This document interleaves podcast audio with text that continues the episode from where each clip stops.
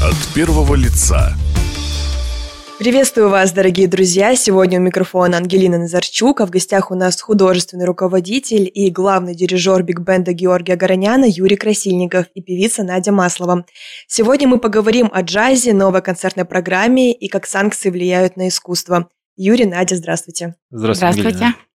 Биг-бенд Георгия Гороняна покажет новую концертную программу. В связи с этим вопрос, чем она будет отличаться от других и как в этот раз вы решили удивить своего зрителя? Ну, во-первых, появление Нади на этой сцене с оркестром – это премьера, и это первое отличие от предыдущих всех концертов наших. Во-вторых, с появлением Нади и репертуар, конечно же, соответствующий ее стилистике у нас появился, что-то мы сыграем из того, что у нас тоже было. То есть это вот такая вот коллаборационная творческая работа.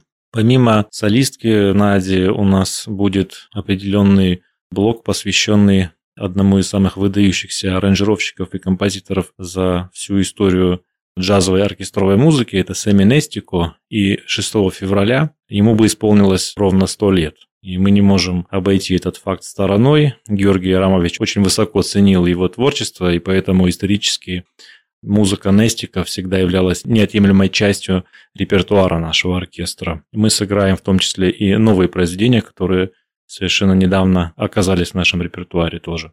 Порадуем наших зрителей. Ну и кроме этого будут еще интересные произведения, впервые, которые прозвучат. Какие? Ну, например, такое произведение, как «Мерси, мерси», выдающегося джазового музыканта, который менял историю джаза, стоял у истоков направления фьюжн, Джо Завинул в оригинальной аранжировке, в которой это произведение исполнял знаменитый оркестр Бадди Рича. В общем, ну, будут интересные произведения. О чем примечательно творчество именно вашего коллектива по сравнению с другими бендами? Тем, что наш коллектив создавал Георгий Горонян, и аранжировки, на которых этот оркестр построен, являются его аранжировками эксклюзивными, которые имеем право исполнять только мы, и люди больше всего любят его музыку, и они являются фундаментом и одновременно визитной карточкой нашего оркестра и основной из отличительных черт от других коллективов. А на каких площадках и перед каким зрителем вам нравится выступать больше всего? На самом деле нам нравится выступать на всех площадках, мы уважаем нашего зрителя везде, где мы выступаем, но, конечно же, самая родная публика для нас – это концертный зал творческого объединения «Премьера» имени Леонарда Гатова. Собственно, исторически там коллектив находится, и мы считаем эту площадку своим домом, и отклик аудитории на нас там для нас самый родной. Надежда, что касается именно вас, перед кем вам нравится больше выступать? Если продолжая тему, вот, какие площадки тебе больше нравятся, то могу сказать, что для меня запоминается не место, а вот люди, для которых ты поешь, делишься своим творчеством, своими чувствами, эмоциями. То есть ты запоминаешь атмосферу, отклик от зрителя. То есть получится ли у тебя достучаться до них, да, донести до них то, что ты заложил изначально в эту песню, в другую. Вот это мне запоминается больше всего. Как прошел концерт. Тут уже как ты себя настроишь. Сможешь ли ты вот все-таки завладеть публикой их вниманием. От первого лица. Напомню, сегодня у нас в гостях художественный руководитель и главный дирижер биг-бенда Георгия Гороняна Юрий Красильников и певица Надя Маслова. Надя, вы принимали участие в двух выпусках шоу «Песни». В связи с этим возникает вопрос. Зрители обычно видят красивую склеенную картинку, а что происходит именно внутри, за камерами?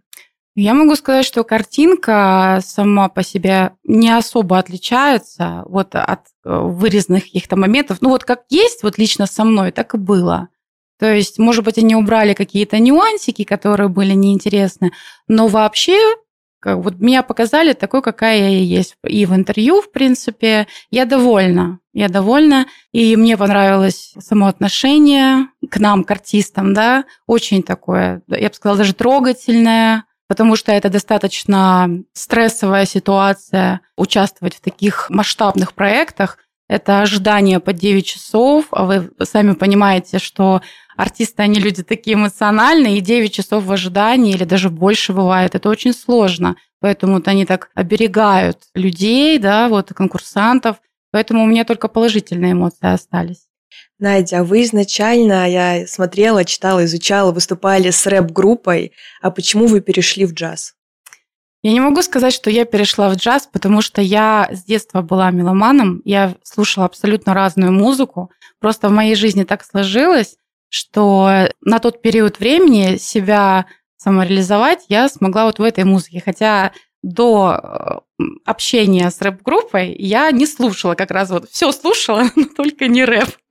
Но вот так случилось, да, и это тоже дало толчок моего развития. Это был такой достаточно большой этап в моей жизни, который сейчас перерос в что-то другое, я имею в виду сейчас авторское. Но вот джазовую музыку я слушала с детства. Мне всегда очень это трогало, да, то есть это красивая, сложная, интеллектуальная музыка.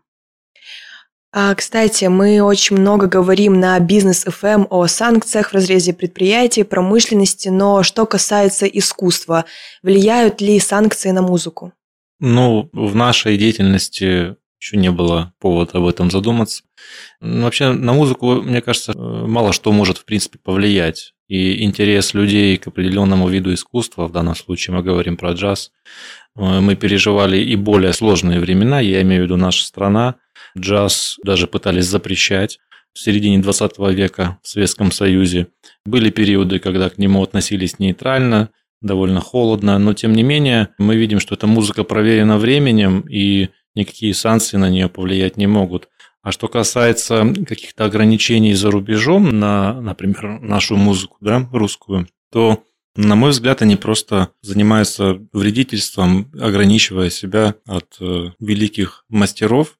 Мы, я считаю, идем по пути более разумному и не отказываемся от того вида искусства, которое зародилось в нашем случае, опять же, там, но мы своим примером показываем, что у них нет монополии на этот вид искусства, по нашему мнению.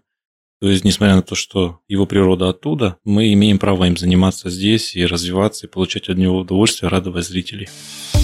От первого лица Напомню, сегодня у нас в студии художественный руководитель биг-бенда Георгия Гороняна Юрий Красильников и певица Надя Маслова. Если говорить о зрителе, то можно ли сказать, что с каждым годом количество выкупленных мест становится больше? На самом деле, нам бы хотелось в это верить, и у нас есть такое ощущение. Да? Я не финансовый отдел, чтобы на 100% утверждать, но по моему субъективному ощущению интерес публики э, к джазовой музыке, он последние годы растет. Это факт. Все зависит от того еще, как мы будем играть, что мы будем играть, от нашей способности заинтересовать публику и удержать ее внимание, что на сегодняшний день в свете большого количества информации, в принципе, и скорости этой информации не так-то и просто. А по вашему мнению, почему люди начинают больше интересоваться джазом? Ну, на этот вопрос сложно ответить. Мне кажется, это индивидуально, но в джазе, мне кажется, большинство людей привлекает, как сказала Надя, я абсолютно полностью согласен. Это интеллект, гармонично сочетающийся с таким искренним творческим посылом, независимо от направления внутри джаза, потому что вот джаз на самом деле очень многогранен. И это подкупает и вызывает интерес, по моему мнению. А расскажите, пожалуйста, кто и как составляет концертную программу? Концертную программу составляю я. На самом деле это очень интересный процесс. Мне нравится этим заниматься. От того, как ты составишь программу, зависит тоже и успех, и развитие, и то, как воспримут артистов чем я руководствуюсь при выборе программы. Но опять же, зависит от того, если мы играем на нашей родной площадке в театре музыкальном, то там одни критерии. Мы знаем практически точно, что любит наш зритель, как ему угодить. Когда мы выезжаем на гастроли, зависит от специфики региона, подбор программы. То есть максимальная цель достичь сердец наших слушателей которые либо знают уже о нас, либо впервые собираются прийти на наш концерт. А как появляется вдохновение? Ну, э, за этим трудно уследить. Например, я могу сказать вот что. Музыкант, чтобы развиваться и просто поддерживать свой профессиональный уровень, он должен заниматься каждый день по несколько часов. И часть этой работы, она довольно рутинная. Если человек, который не знает, как музыкант занимается ежедневно, ну, он устанет это слушать, не говоря про то, чтобы попробовать на себе это применить. И на самом деле нужно вдохновение для этого. Меня спрашивают, а тебе нравится заниматься? Ну, по сути это как тренировка, как спорт, в определенном проценте уж точно. И я подумал э, и понял, что я себя не спрашиваю, нравится мне это или нет. Я знаю, ради чего я это делаю, ради восприятия публикой на концертах всего того, что я сделал уже самостоятельно, в совокупности там, с коллективом и так далее. То есть э, вдохновение приходит вот в процессе, в принципе. Ну и также на появление вдохновения влияют мастера, музыканты, э, на которых мы ориентируемся. Надежда, а вы поете только англоязычную или русскоязычную музыку тоже? Э, я пою и русскоязычную музыку, и э, с большим удовольствием это делаю. А у нас как раз в программе, которая называется «Ритмы новой зимы», будет и русская часть, скажем так. И я думаю, что это будет возможно, даже прям изюминка на торте этого концерта. То есть там выбраны такие песни, да, которые все знают, от э, лирики до каких-то веселых, наивных, милых песен. Юрий, Надя, спасибо вам за беседу. Спасибо, Ангелина. Спасибо. Сегодня в студии была Ангелина Назарчук, а в гостях художественный руководитель и главный дирижер биг-бенда Георгия Гороняна Юрий Красильников и певица Надя Маслова. Слушайте нас на Бизнес ФМ и читайте на kuban.bfm.ru От первого лица